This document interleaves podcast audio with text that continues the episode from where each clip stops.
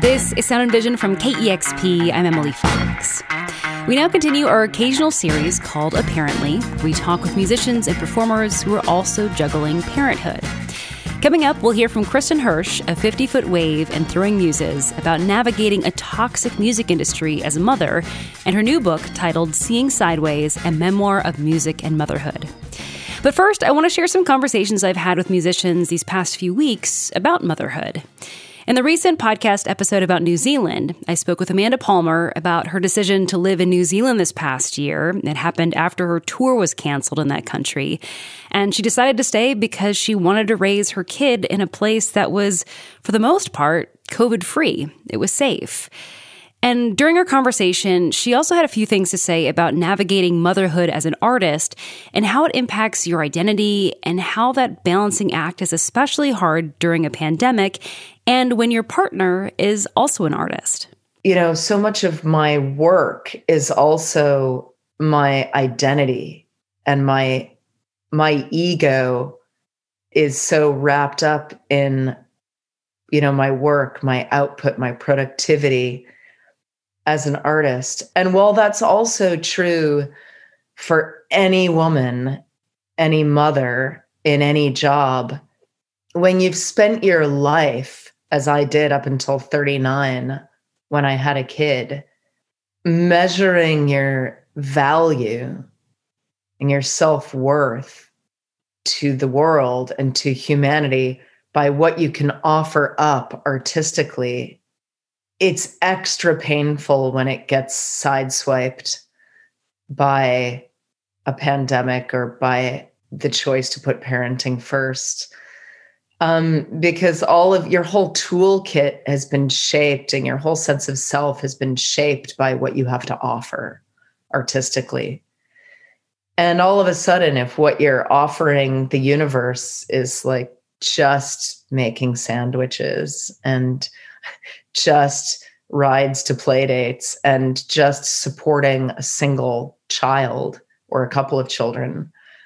It just is it's such a reckoning. And then things get trebly complicated when your partner is an artist and they're also trying to prioritize their work and their parenting. And you're not all necessarily making the same choices on the same day so I feel deeply on the topic of how women have been, particularly by this pandemic, because of the traditional gender roles that we all tend to slip into. The way society looks at a man's decisions versus a woman's decisions uh, vis a vis a child and what to prioritize, child or career, it does get really really gnarly when you start looking at people's feelings about what our responsibilities to these children are and what our responsibilities to artistic output also is. So that was Amanda Palmer's take on juggling music and motherhood. And I also got Nancy Wilson of the band Heart's take on being a mom. She's also featured in a recent episode of Sound and Vision. And during her unedited conversation, she said she went through what she estimated to be four years of fertility treatment before she had her twins. Four years. She said she had to step back from touring in order to get those fertility treatments. And after she had her sons, she took her kids on the road. But when they got a little older and started to go to school, touring was a hard thing to pull off when you wanted to still be in a successful band, Heart, but still wanted to see your kids without having to pull them out of school. You wanted to tour for, you know, a couple weeks on and three weeks on, a month on, two weeks off, so you could go home. But then everybody, you know, in the the company says, you know, this is not the way to tour because the whole tour, like the entire tour has to, the, the machine of the tour has to stop, shut down, you know, and pay people that are just waiting around for you to come back. So then I felt really pressured about mm. having my, you know, trying to have my, like now that it was really hard to get them here, now it's really hard to see them. And so it was just really kind of really stressful, very painful process of trying to figure a schedule that would work for, you know, for the benefit of the band and for myself and for the benefit of the kids. It's fascinating to hear how mothers navigate life on the road with kids and how they try to balance it all with gender inequity still at play. But this next guest embraced an identity as what she calls a housewife on the road. But she did not agree with how women were being treated in the music industry at large. Here's Apparently's Rachel Stevens and Evie Stokes here to kick off today's episode of Apparently. Well, I'm super excited about this episode of Apparently. I can actually say that this is one of the most interesting people I've ever talked to. Yeah, so who'd you talk to? I talked to Kristin Hersh of Throwing Muses, and she's also in a band called 50 Foot Wave. And she's like so poetic and so awesome. She just wrote this book called um, Seeing Sideways. It's a memoir about her life and motherhood and music. And she tours with four kids. Yeah. Is that correct? Yeah. Wow. Yeah, yeah. I mean, she. It's really interesting because, like, you think about being a parent and how you how you do your job. And you know, at one point in the interview, she's like, "Do you know any parents that can just like quit their job?" Um, I couldn't, so I had, so I kept playing music, and I love playing music, so I, I wanted to do it. And what a wonderful job to have. Yeah, I know it has its ups and downs, and she she I think she mentioned she didn't love the music industry itself, but uh, I think she said she hates it. in fact, the polar opposite. Yeah. hates the music industry. She had to get out. She, yeah, which is also so interesting. She just like figured out how to do things her way. Yeah. Yeah. Cool. Yeah, you want to hear it? I would love to hear it. Okay, let's do it. Let's do it.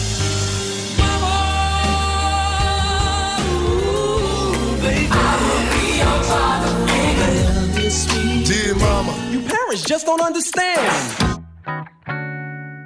Hi, Kristin. Thank you so much for being here. Thank you for having me.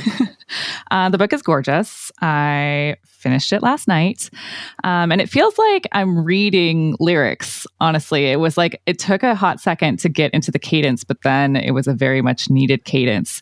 Um, I can't believe you said that. It's exactly what it is. Most people just say, I have no idea what's going on.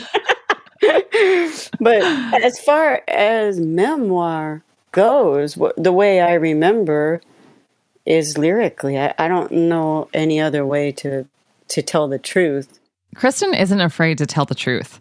She grew up on a hippie commune in Rhode Island, and she had to be pretty self sufficient. At nine, she got a hold of her first guitar, and she felt like she had this path. At 11, her parents divorced, and her dad married her best friend's mom. So at 14, Kristin and her stepsister slash BFF, Tanya Donelly, started throwing muses.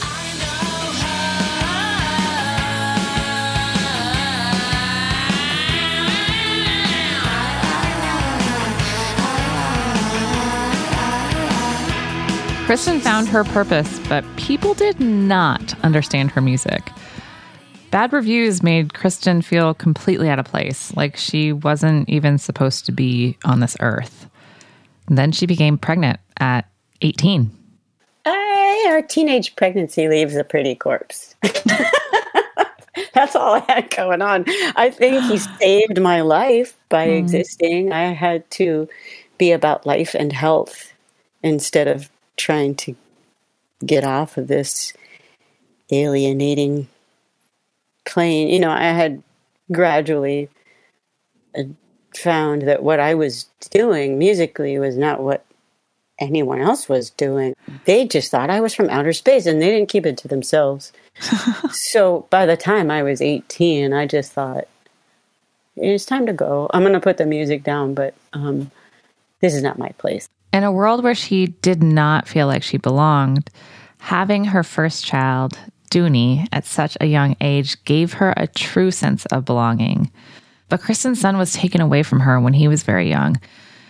There was a claim of neglect because of her lifestyle. And this is where the book begins a place of panic and spinning. And that's what this first chapter reflects this really being thrust into that through pain. My three year old son was taken by his father, and the custody battle that ensued led to PTSD. Kristin eventually got custody of Dooney, but that near loss shook her as a mother, and that feeling followed her. She took Dooney on tour to keep him close, and in the following chapters of the book and of her life, Kristin married and had three more boys. The book has four chapters, and each is named after one of her sons Dooney, Ryder, Wyatt, and Bodhi. Through it all, she kept playing music. Kristin was not about to leave her boys when she went on tour because she was a musician second and a mother, a housewife even, first. I was a housewife on a bus. Yeah. I will admit. But, you know, we still had the goldfish and the pickle jar and the dogs, and I was baking brownies in the bus kitchen and not good ones, healthy ones. Being a mother to four boys on the road didn't look traditional, but it was exactly what worked for Kristin. When she plays gigs, she goes on late. 50 Foot Wave usually doesn't even hit the stage until midnight. when Bodhi was a baby, we'd be loading out at two or three in the morning, and he'd be up at five or six. But honestly, instead of thinking, I'm probably going to die now, I thought, I have it all. And I meant it. What I'm learning as a mother and a human who likes her work is that, quote unquote, having it all means different things to different people. Being invested in your career and being invested as a mother isn't mutually exclusive. People used to tell me that I was, um, you're just so invested in your career. You tour to your eighth month of pregnancy, and then the baby's on the road before it's eight weeks old, and you're obsessed with your work. And I was like, do you know anyone who can quit their job because they have a kid? like, it just doesn't happen anymore. Kids are a financial investment. So many parents cannot afford to quit their jobs to take care of their children. Unfortunately for Kristin, the music industry was not super supportive when she was too obvious about being a mother. In her memoir, she describes this nightmare of a music video shoot where the director shamed her for being eight months pregnant. He told her they would just have to shoot her from the neck up so that, quote, no one sees how big you are. This was a last straw for Kristin. This was just across the board wrong. And Yeah. it was uh, very instructive. It That was when I decided, oh, then we, I'm going to stop. This cannot go on. It's, it's too ugly. And it's, uh, I don't know if I helped anyone by leaving my own industry, uh, but I wasn't part of the problem. Kristin had to get out of the music industry that she knew. She didn't even want to do these music video shoots. She didn't want to pose as a bride in rhinestone panties for magazine shoots, which is something that she was asked to do. She didn't want a label to tell her how her music should sound. So she made a deal with a record label, dropped the contract that she had with Throwing Muses so that she could make the music that she wanted with her band, and in exchange, she'd make a solo album for the label instead. I think last night you were driving circles around me. I think last night you were driving circles. Quitting a well paying job you hate to pursue something that you love is usually risky, but especially when you're a parent who has to put food on the table for four children. But for Kristin, the need to leave the music industry was dire. But the risk of making music her own way? if music is your reward, you want to work. I didn't want to be a pop star. I didn't want to be a rock star. I didn't want to have a hit because then next year you're, by definition, you're out because you were in last year. And, I, and then when you factor in what is asked of women, we all know what it is. It's horribly shallow and offensive and not harmless. You have a daughter, and I don't want her to grow up seeing those images and feeling that that is the cultural win and that in order to play music you have to do that it's like losing your virginity and seeing what love is on this material plane and somebody says oh well if you're serious you should go pro you should be a whore These are the kinds of lines that make me absolutely love Kristin Hersh. Kristin stopped making music for labels. She refused to be a whore. There's this part of the book where Kristin wrote about the toxicity of the music industry, and it really struck me. So I had her read it. The fact that we ever put art and entertainment in the same sentence may say something about who we once were inclusive and fundamentally giving. But having been taken from people and placed in the hands of corporate beehives, these two disciplines are opposed. The bees become killer, the honey poison. The term art is synonymous with privilege, while entertainment is for imaginary dummies, and neither is real. Do you think that art and entertainment are not real? Or do you think the perceptions of them aren't real? I think the way we have marketed them is a dehumanization. And we market to this big dummy and we create a populace that is now illiterate, uh, meaning that they are out of touch with their own visceral listening function, which they were born with. And it's been replaced with fashion. and I don't think that's harmless. So I would sit in Warner Brothers and say, Why do you sell crap? They'd say, Because crap sells. It's like, Yeah, that's because you sell crap. Good music doesn't cost any more than lousy music. Their math is off. And when they want you to go for likes, you lose all love.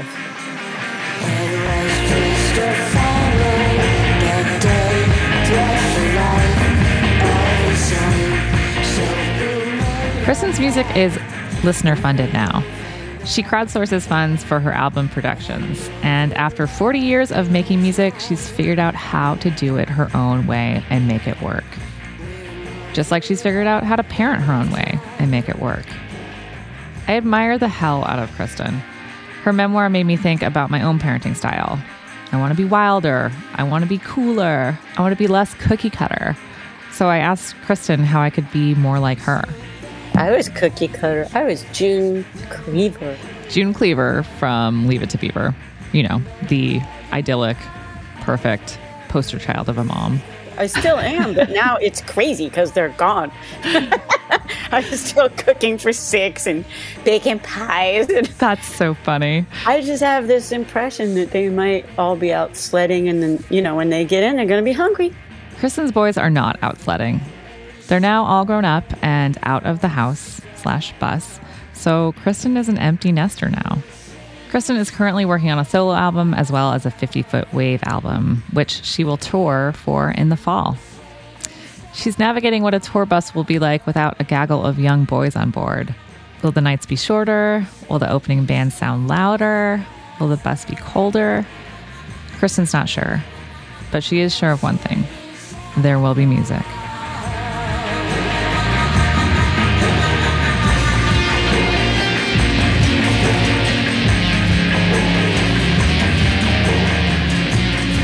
Find Kristin's memoir, Seeing Sideways, wherever you buy books. Thanks so much to Evie Stokes, my partner in crime for this podcast, and thank you so much to Emily Fox for all the amazing guidance and help. This is apparently for Sound and Vision. I'm Rachel Stevens.